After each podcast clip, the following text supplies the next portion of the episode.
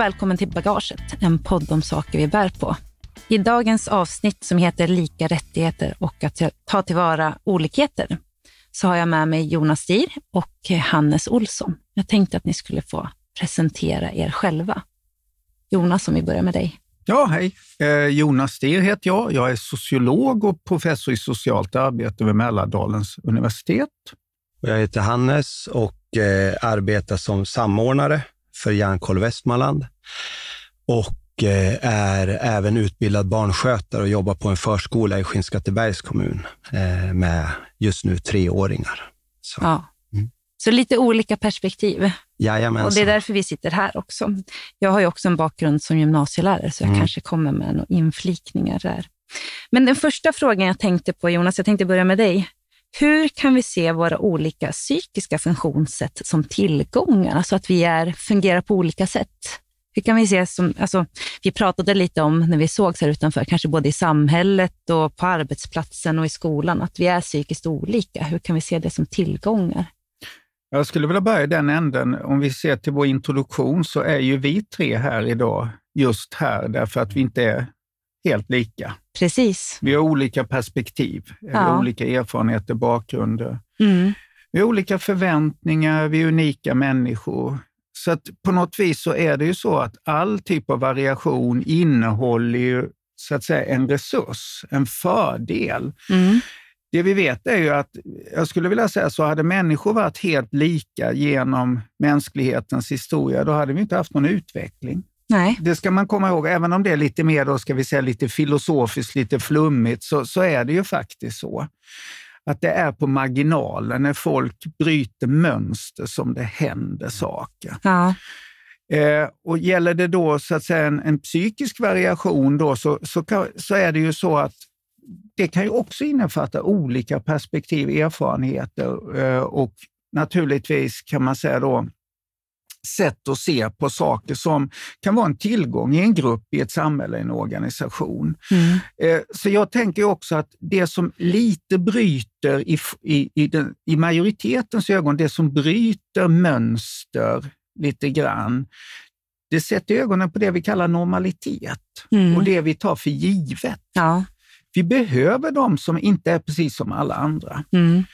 Eh, sen är det naturligtvis så, sen har vi också ett samhälle som har idéer, föreställningar, mm. väldigt tydliga kategoriseringar av människor, vilket gör att det kan vara svårt då att vara en av dem som så att säga eh, inom situationstecken, det syns inte i podden, Nej. men inom situationstecken stämplas som varande lite annorlunda. Ja. Jag, jag måste bara, du sa en intressant grej där jag kom att tänka på att eh, eh, olikheter. Det är också den här olikheten. Vissa som har en, en tänker på ett annat sätt vågar, vågar bryta mönster och det har också lett till en utveckling. Jag kommer ihåg att jag såg ett program en gång och det handlade om, om NPF-diagnosen ADHD. Mm. Eh, och Då var det också en som tittade på eh, vilken betydelse den hade haft för utveckling och, och samhället. Eh, att de vågar ta risker och de här riskerna har gjort att vi vågar röra oss över gränser. Och, eh, och där har vi ju en, en olikhet som har gjort också att vi har inte stannat på samma plats, mm. utan eh, utforskat. Intressant. Eh, jag tänker där, Hannes, du jobbar ju med mindre barn mm. och de är också olika. Och, och kan man ja. se redan liksom i förskoleåldern, är det något du har reflekterat över med Absolut. olikheter? Ja. Jo, men det är klart att det är det. Först, eh, jag följde ju en grupp först när jag började på, på, när jag slutade med teater och började jobba inom förskolan igen. Då följde jag en grupp från de var ungefär ett år fram till skolan. Mm.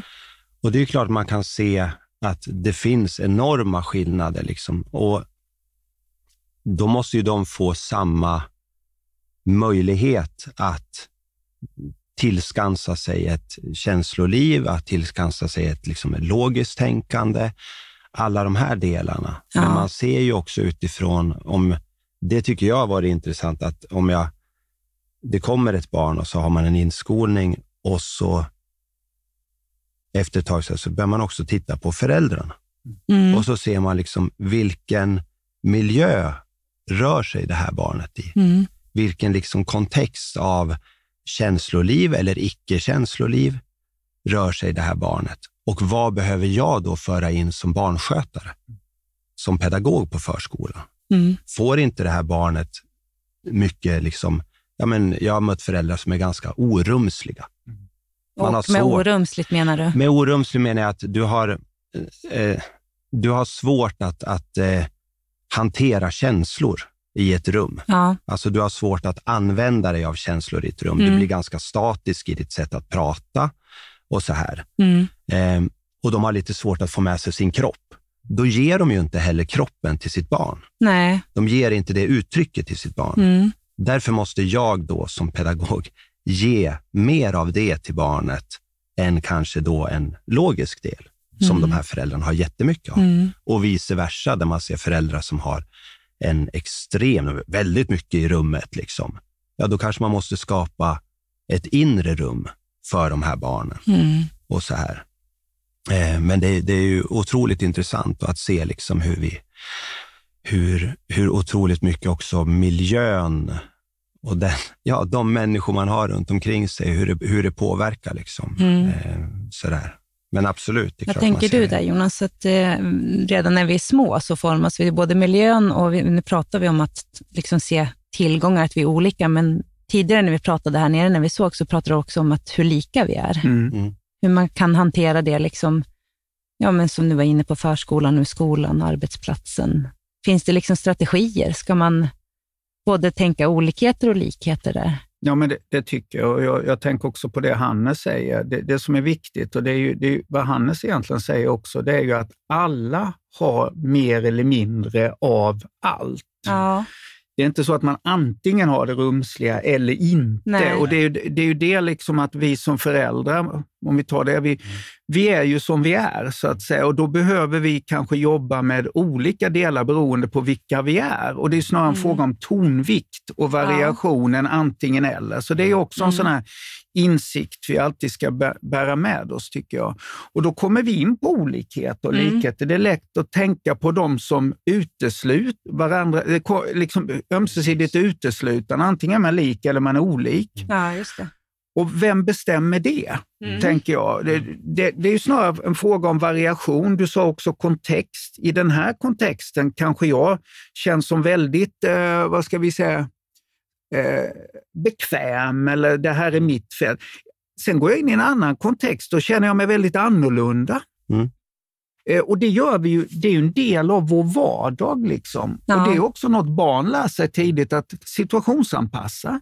Ja. Eh, och jag tror att det är väl också, tänk att barn lär ju sig tidigt de här sociala indelningarna, kategorierna, de, de hör av de vuxna.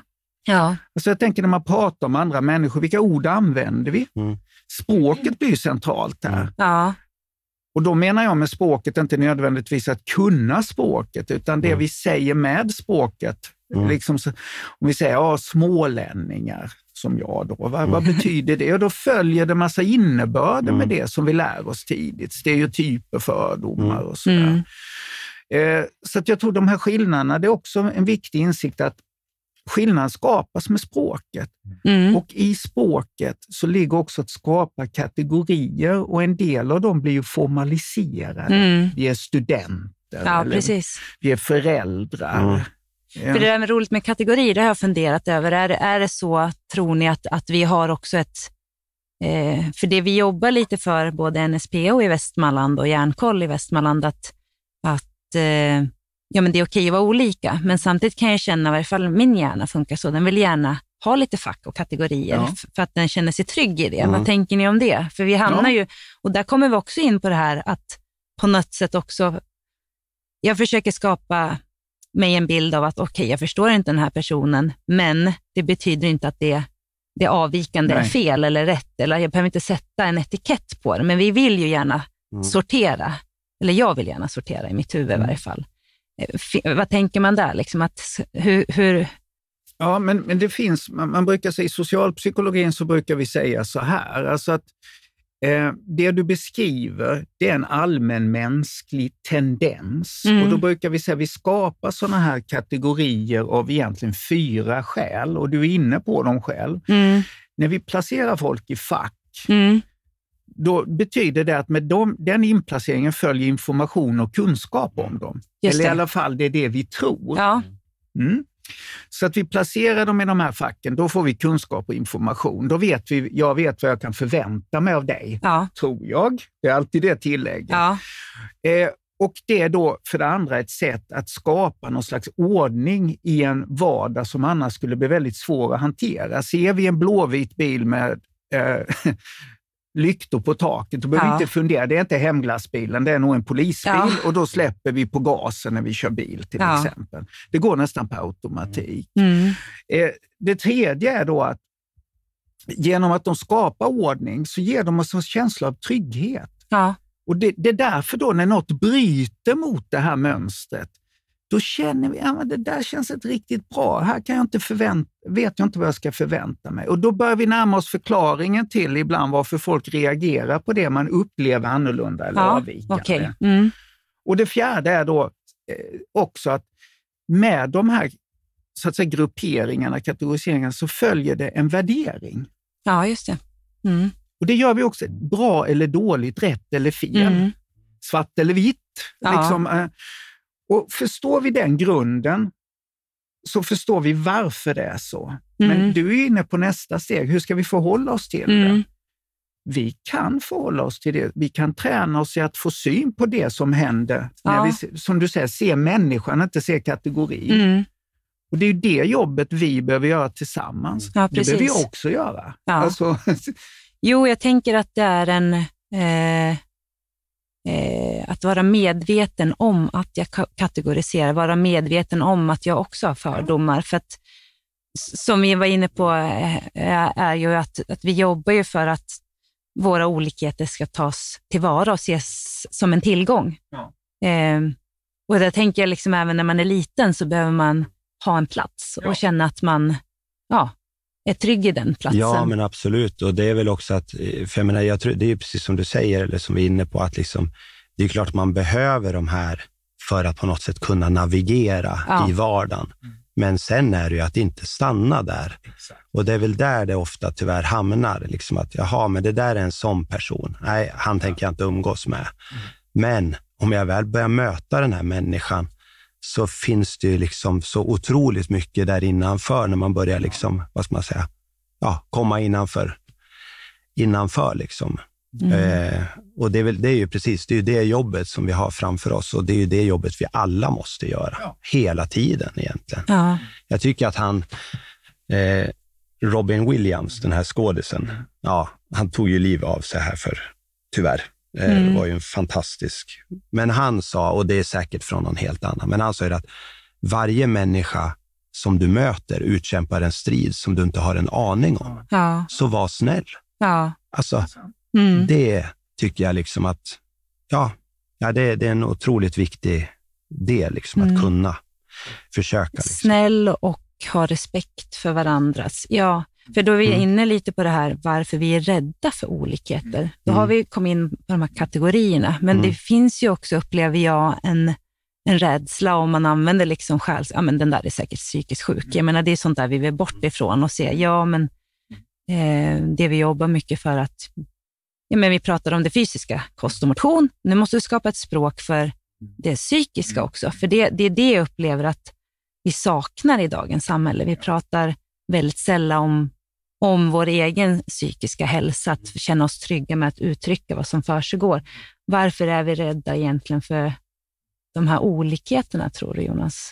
Nej, men jag tror det finns två delar, eh, åtminstone två delar i det här. Det, det ena är ju, alltså jag, jag tänker så, bara åter, återkoppla till Ja. det eh, Hannes sa också. Ja, Vi vet samtidigt att när vi närmar oss en människa som för oss från början då kanske framstår som annorlunda eller okänd mm.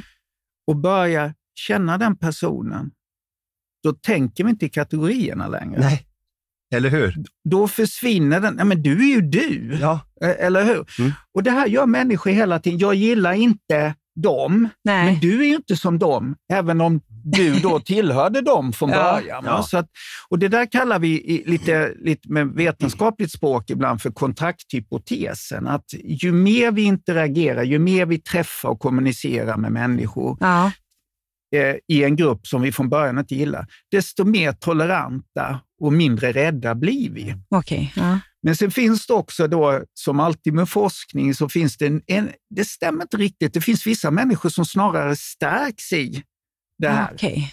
Att de träffar de här människorna som är lite annorlunda. Så att muren blir större, högre. Muren blir liksom. större. Det kall, Ja. kallar vi confirma- confirmation bias ibland. Ni vet, man letar efter bekräftelse på. Ja, okej. Ni träffar mig som smålänning, Ja. tänker att smålänningar är snåla. Ja, Och så säger jag så här, ja, eh, får vi kaffe eller? Ja, titta nu ska han ha gratis kaffe. ja.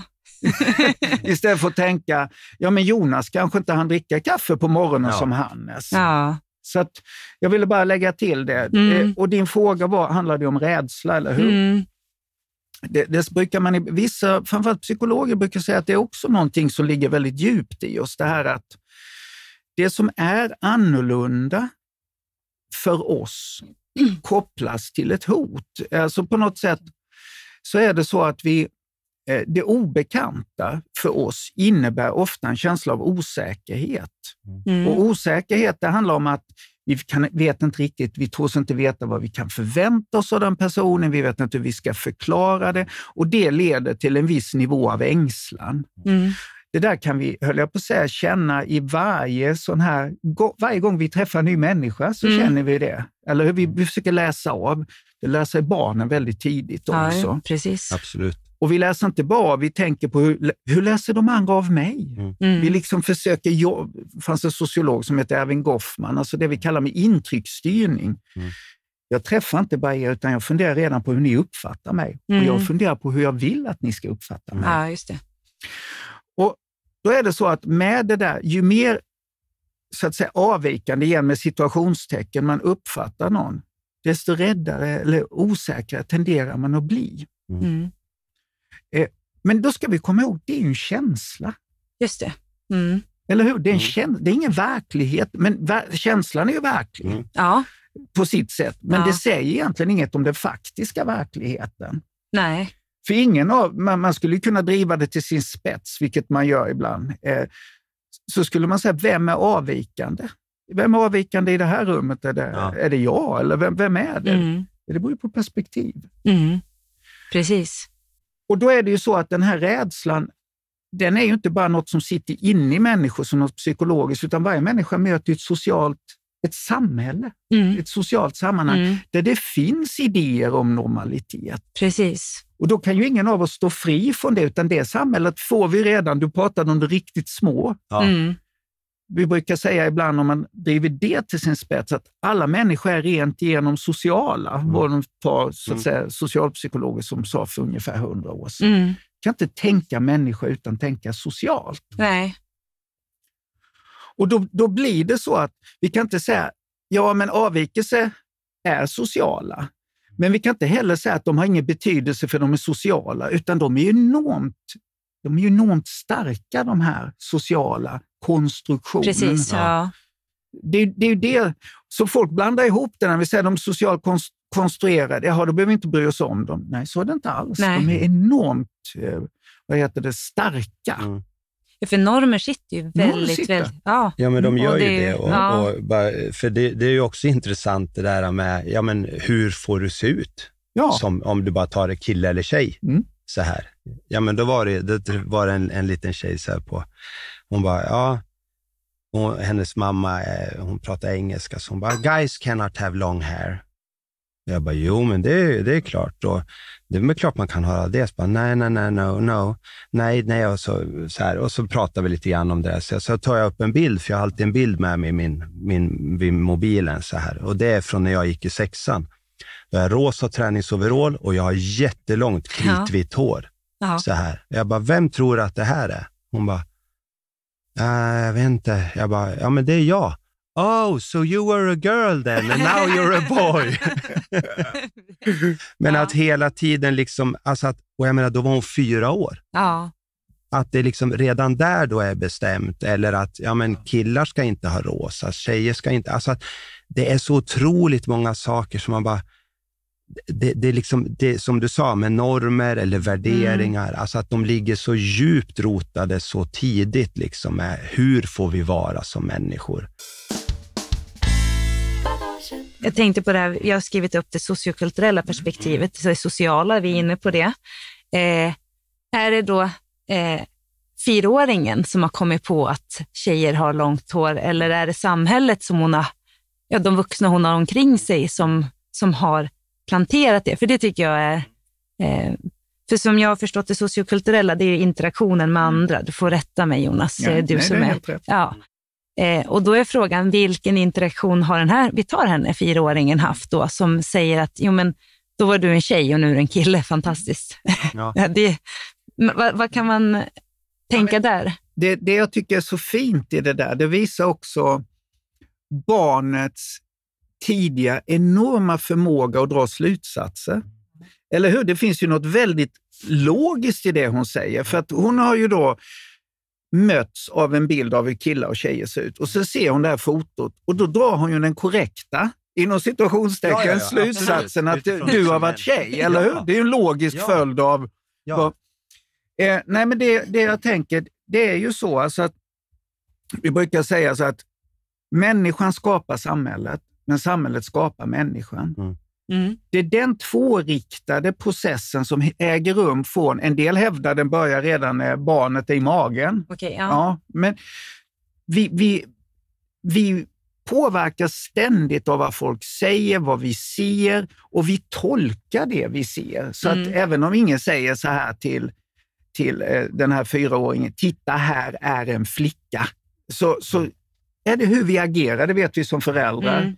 Gör inte som jag gör, utan gör som jag säger. Ja. Eller hur? Så de små barnen lär sig genom imitation, genom erfarenheter, genom vad vi säger. Så de möter ett samhälle Mm. hela tiden som påverkar dem, mer Mm. eller mindre omedvetet. Mm.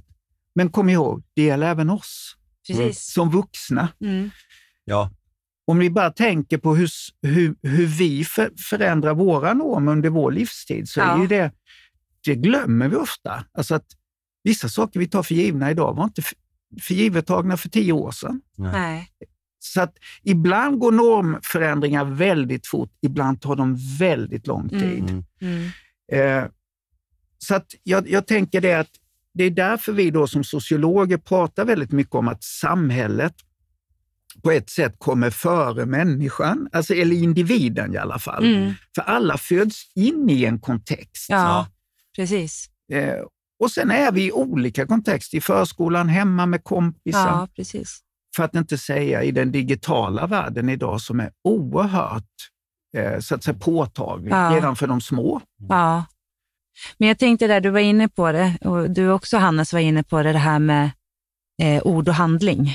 Eh, ja, men, du sa ju, jag gör inte som jag gör, gör, liksom gör som jag säger. Och, men barn gör ju alltid som vi gör. Ja, De struntar ju i. Men det här, hur kan man se på det, ord och handling i, nu tänker jag liksom in, inte bara i uppfostran, utan då tänker jag eh, med att öppna upp samhället och våga prata om den, den, den insidan, den psykiska hälsan. För jag tänker ju att om jag pratar och berättar om min hälsa, då går jag från att säga det här vill jag göra till en handling. Hur kommer det påverka människorna omkring mig, tänker du? Jo, jag, jag, tänker, jag tänker så här, först och främst så finns det ju, alltså så kan man ju säga så här att, att tala är ju att handla. Alltså Ja. språk är handling och det vet vi ju. Så fort vi sätter kategorier så gör, på, på människor så gör det något med människorna. Mm. Så det här att det är ju bara ord, det, Mm. det håller ju inte. Alltså Nej. det vet vi själva. Om någon Ja, säger något till oss så kan man inte säga att det är bara ord, men det gör ju ont. ja, Och ibland är ju faktiskt ord något som ligger till grund för rätt, formella rättigheter i samhället. Man har rätt till ett bidrag eller man har rätt att komma in på en utbildning Ja. för man har fått en etikett. Så. Ja. Så att, ord är aldrig oskyldiga. mm, Eh, så. Men det får inte stanna vid ord, tänker jag heller, att bara diskutera orden. nej, Utan vi måste också då diskutera vad, vad de gör med oss. mm. Och din fråga var då, Ja, men jag tänker att det, det jag skulle vilja och som jag ser, att, för vi har ju kommit ganska Ja. långt och det, både jag och Hannes är ute och föreläser om Ja. vår erfarenhet av eh, psykisk ohälsa som har drabbat oss. Eh, jag tänker att den egna berättelsen skulle kunna vara eh, ett tillägg till den kunskap vi Ja. har om psykisk Ja. ohälsa eller hälsa och att, och att också prata om, precis som jag bjuder på, men jag är ute och springer, det är ju Mm. gott för både Mm. min kropp och Ja. min själ. Eh, kommer det hjälpa andra att våga berätta om sin egen psykiska hälsa eller liksom Ja, olikhet? det. Eller? Det var det jag tänkte. Jo, alltså jag, jag vill påminna om några saker. Det, det är ju Mm. ändå så att det pratas nog, alltså det här är ju svårt att beforska, men Mm. intrycket är väl ändå att det är mycket mer okej att prata om psykisk ohälsa idag Mm. Eh, på ett sätt som det inte var bara för 30 år sedan. Så det var oerhört mycket mer stigmatiserande. Eh, likväl är det det fortfarande. Och det, det som är Mm. intressant är, som du säger, om vi är ute och springer, vi kan prata om fysisk ohälsa. Mycket, Ja. my, det är mycket enklare att Ja. prata om. Den där hälsenan då som Ja. gör ont, Ja, det är ju det behöver ju, funderar du säkert inte ens på i, överhuvudtaget Nej. när du sitter vid kaffebordet. Så jag var ute och sprang och känner av det här. Ja. Så. Eh, Men vi säger inte så här, jo, jag har känt mig väldigt nere lång tid. nej. Då blir det helt tyst om Ja. det inte är nära vänner. Så, Mm. va? så att det är intressant att vi för delvis två olika samtal av Precis. det fysiska och det psykiska. Ja, det är det jag är ute Mm. efter lite. Och att gruppen psykisk ohälsa, alltså kategorin, Mm. det blir allt. Ja, just det. Men det säger vi inte, vi säger jag mår fysiskt dåligt.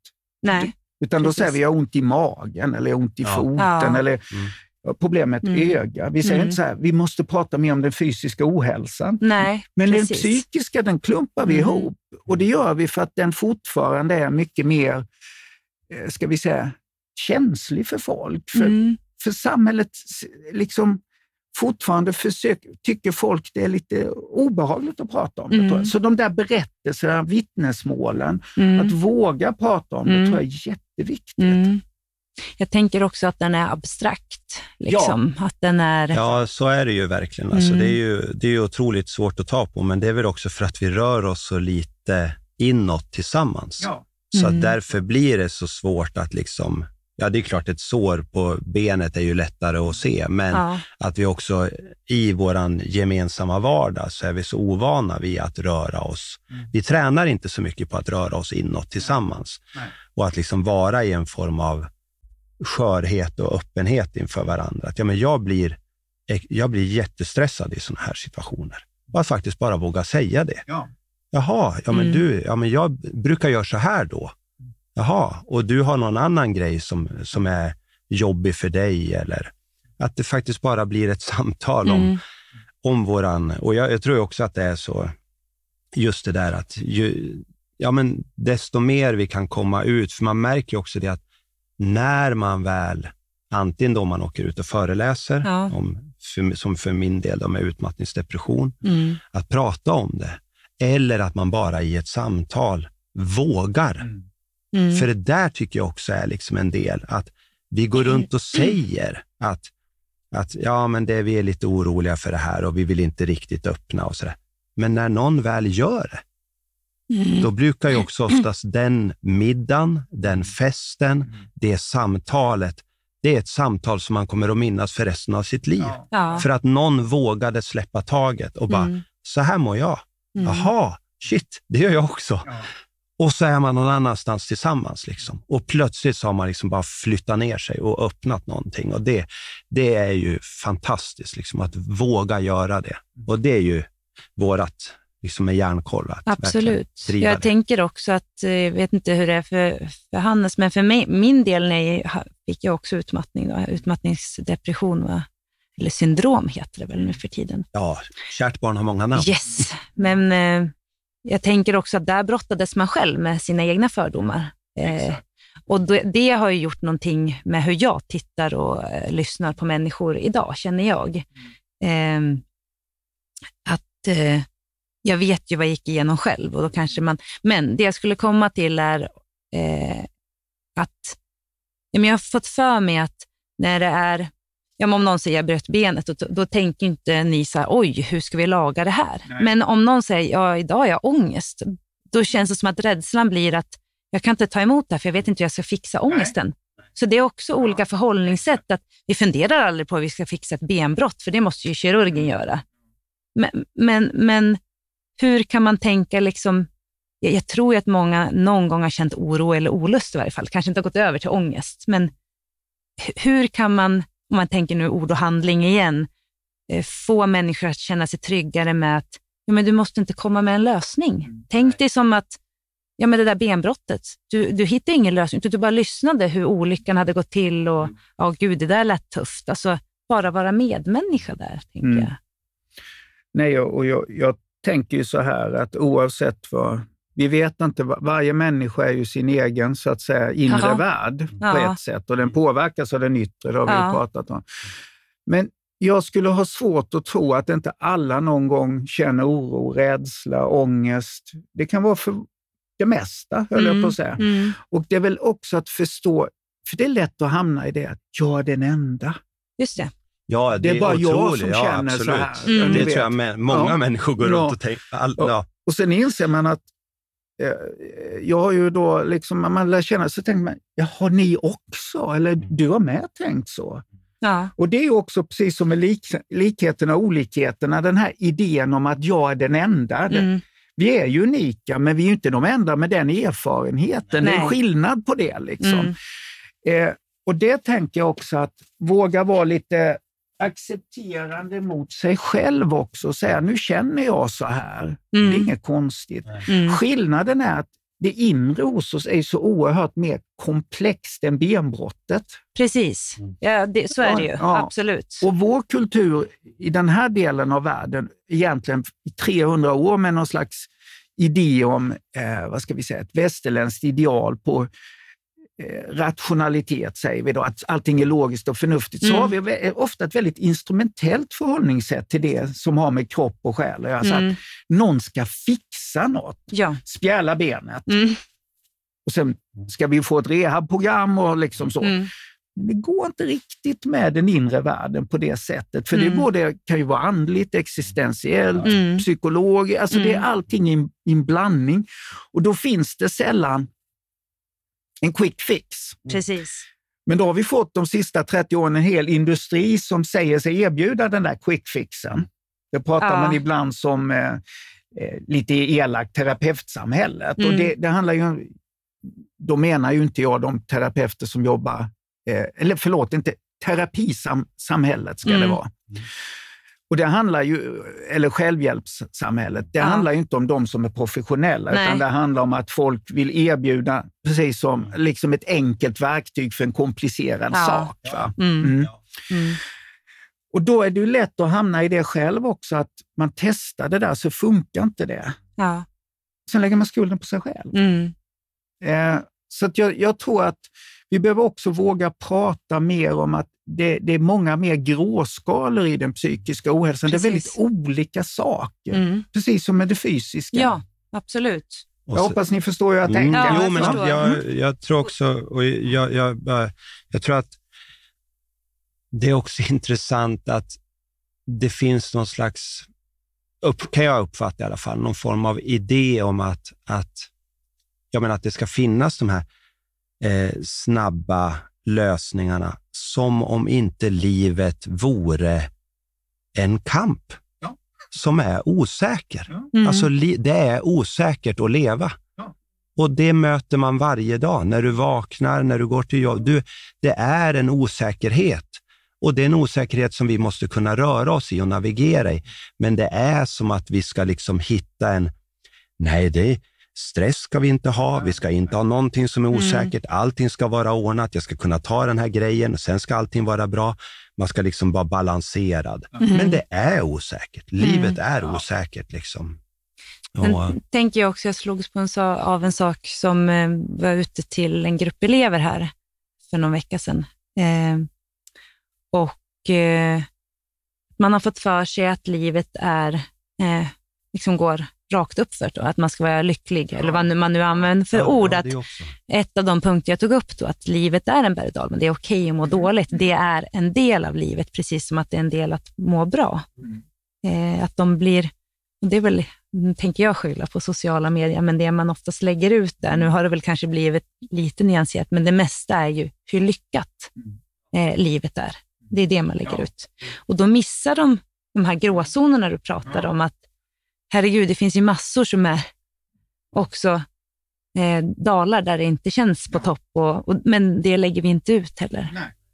Men jag ville hoppa till en fråga där. Eh, eh, vi pratar ju om, om hur det har sett ut, hur det ser ut idag och att vi har utvecklats, att vi faktiskt pratar mer om psykisk Mm. hälsa, sa ju du för en stund sedan. Och då tänker jag, är det en brist på riktning som gör att vi inte tar tillvara våra olikheter idag? För vi tar inte, alltså vi skulle kunna ta mer tillvara på dem i varje fall.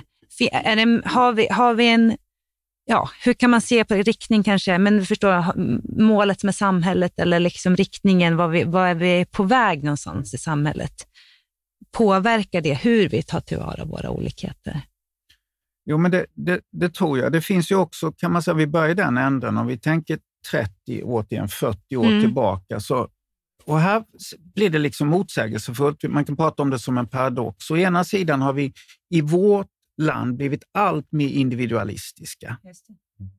Alla ska vara unika, de lägger ut det där. Det handlar Mm. väldigt mycket om att odla det unika hos var och en. Jonas, så titta vad jag gör. Va? Mm. Jag, jag tänker på det, då vi, kanske jag lägger ut, nu gör jag inte det, men okej, jag lägger ut och säger titta vad jag gör med våra barn idag, vi gör det och så. Mm. Eh, så att vi blir mer och mer individualistiska. Mer och mer val ska göras. Mer och mer ansvar för din egen utveckling ska du ta och du ska liksom på något vis vi, eh, så, så blir det för givet taget. Samtidigt kan jag tycka att gränsen eller spannet för normalitet samtidigt krymper det Ja, okej. Ja. på samma gång. Mm. Så att det, de som inte liksom rättar in sig, de hittar vi sätt då att försöka hantera i det här. Så man ska både vara individualist, men man ska vara det på rätt sätt. Ja, ja, alltså Ja. åsiktskorridoren Ja. är ganska snäv. Ja. Liksom. Och, Eller, li, och likadant där då, då kanske vi hittar, säger så att det, eh, människor får en etikett då, så kopplat till psykisk ohälsa. Och passar de inte in, då skapar vi en ny etikett. Ja. Mm. Och det här menar inte jag, det finns mycket lidande kopplat till det här, men det, vi ska Mm. också vara försiktiga när vi gör sånt, så att säga, till ohälsa som är något som är normalitet egentligen. Ja. Mm. Är ni med vad jag tänker? Ja. Precis. För att om jag är besvärlig, Ja. det kan ju bero på hundra grejer, men vi märker också när folk så att säga tar det här och blir individuella, står upp för saker, ja då är det lätt att säga, men de är inte riktigt som vi andra. Ja. Och det är här sådana filosofer, so- sociologer som Michel Foucault har skrivit om också, liksom att det finns en maktdimension i det här som vi ofta glömmer. Mm. Att det finns liksom intressen som gör att vi får inte vara för annorlunda i ett samhälle. På, på, på den mer filosofiska Mm. nivån. Men åter till att ta vara på. Jo, jag, jag tror så här. Jag, jag tänker så att vi har ett jobb att göra där, kopplat till det jag precis sa. Istället för att tänka kompensatoriskt. Människor är på ett visst sätt och då behöver vi hjälpa dem att komma in Mm. i, Mm. rätta in sig. Så bör vi ju tänka på vad har de att erbjuda som vi andra inte har. Mm. ja, men precis. Ja. Så måste man ju Ja. tänka. Mm. Och det gäller, det gäller ju inte bara psykisk ohälsa, det gäller Nej. allt. Ja, ja, absolut. Vi pratar, nu, nu tar jag ett jättehopp in, man pratar om innovationer och sånt Mm. där. Vi vet ju att grupper där det finns en hög grad av mångfald i Mm. olika avseenden, Mm. de är mer kreativa. Mm. Det är mer, lite mer konflikt initialt och, Mm. och, och skav, men de presterar bättre. Mm. Och, och handen på hjärtat, de vi kommer ihåg är väl ofta de som tänkte lite annorlunda. Ja, Eller hur? ja. Och går vi till konsten, vi tar litteraturen, forskningen. Mm. Många av dem som har gjort eh, genombrott där skulle idag kanske anses ha lida av psykisk ohälsa. ja precis. Eller hur? Mm. Ja. Men det glömmer vi. Ja, men där är det ju också viktigt att liksom om man är en, ett arbetslag eller så, att också dels att också titta på, ja men, vad går du igång på? Mm. Vad gillar du? Mm. Alltså, ja men jag är bra på, vad heter det, att driva saker liksom i stunden. Mm. Jaha, okej. Ja, för jag behöver, jag vill ha system. Ja. Eh, jag vill att det ska vara en tydlig tid när jag gör min grej. Jaha, gud vad skönt, för det gillar inte jag. Kan, då kan ju du, alltså, Mm. Det är ju en enorm liksom, förmåga att om man skulle kunna titta så tillsammans. Liksom, Okej, vi är på väg hitåt. Hur ska vi få det här att fungera? Liksom? Och då se alla de här psykiska olikheterna, hur vi är som personer och hur vi liksom på det sättet skapar en, den starkaste gruppen för våran uppgift. Liksom. Och att prata med varandra på det sättet, Ja. på en arbetsplats eller ja, i, en, i ett socialt sammanhang där man är flera. Liksom. Sådär. Så att det, det, och då blir det ju riktigt roligt också, för då blir det också utifrån ens egen lust eh, och förmåga och kanske bara, ja, men det här måste jag träna lite mer på för att det behöver vi fylla på med. Och sådär. Nej, men det, att, eh, det tänker jag, jag. Jag tänker två saker kring det. Jag, jag har ju insett med, med åren också att jag själv har förändrats från att vara oerhört strukturerad och, och liksom program, alltså där strukturen ibland blir ett självändamål. Men det, det här passar där, så ska det vara. Olika färger på pärmarna, flikar, eh, så. Va? Och Väldigt strukturerat till att bli mer åt andra hållet. Så vi kan ju förändras över tid också. Och det du säger då, idag när jag får jobba med någon som är oerhört strukturerad, då tänker inte jag så, vad konstiga de är, de borde vara som jag, utan jag tänker vad tacksam jag är att någon gör det Mm. jobbet. Mm. För det fixar inte jag. Mm. Nej, Precis. precis. Och det är väl lite det du är ute efter också, tänker jag, det här att ta vara på Absolut. variationen. Mm. Ja, men att vi är unika, och Ja. liksom både fysiskt och psykiskt. Nu jobbar ju vi med det eh, psykiska. Tänkte som avsluta, för man vill ju också, en annan del är ju att man vill minska stigmatiseringen kring olikheter. Det har vi inte riktigt, ja, har varit inne på det såklart på olika sätt. Ja. Eh, finns det någonting där liksom man kan, eh, förutom att jag tänker ett sätt är ju att våga prata och öppna sig och ha de här samtalen, för i samtalet kan vi också utbyta idéer om våra olikheter. Eh, så där ser jag det ju som ett sätt att minska stigman, för förstå, förstår vi varandra bättre så kan vi, som du var inne på ju också Jonas, så kan vi ju acceptera varandras olikheter och se, jaha, du är bra på det eller du är så därför att så känns det inte främmande eller läskigt längre. Men stigmatisering är ju just kring psykisk ohälsa fortfarande Mm. ganska stor. Ja, vi har väl varit, varit inne på det. Och Då Mm. ska man komma ihåg att stigmatisering, det är ju också något som, som så att säga, samhälle, det är något socialt. Precis. Vi sätter en etikett på Ja. någon och den etiketten med den följer massa så att säga, negativa egenskaper ofta. ofta. Mm. Eh, eller så är det ju. Ja. Och då tänker jag, ni har varit inne på det, prata mer om saker. Mm. Det är ett sätt. Kräva förändring av de som fattar beslut när det Mm. gäller vissa saker. Mm. Vi ska inte glömma de lite så att säga hårdare Mm. aspekterna Nej, av nej, det nej, här. absolut. Antidiskriminering till Mm. exempel. Skapa möjligheter för människor att kunna gå utbildningar, delta i samhället i stort, Mm. idrott, politiskt deltagande. Mm. Jag menar, vi kan ju lista hur långt som helst. Mm. Eh, Så att där, där behöver vi jobba egentligen med att man ska kunna vara delaktig i samhället och ha respekt för den man är. Mm. Eh, Man brukar prata om stigma, ofta innefattar, innefattar också något so- socialt avståndstagande av Mm. omgivningen. Mm. Och där kan var och en av oss ta ett ansvar, tycker jag. Absolut. Mm. Och, Ja. och inte heller så att säga skylla på eller stereotypisera Precis. de människor vi möter. Mm.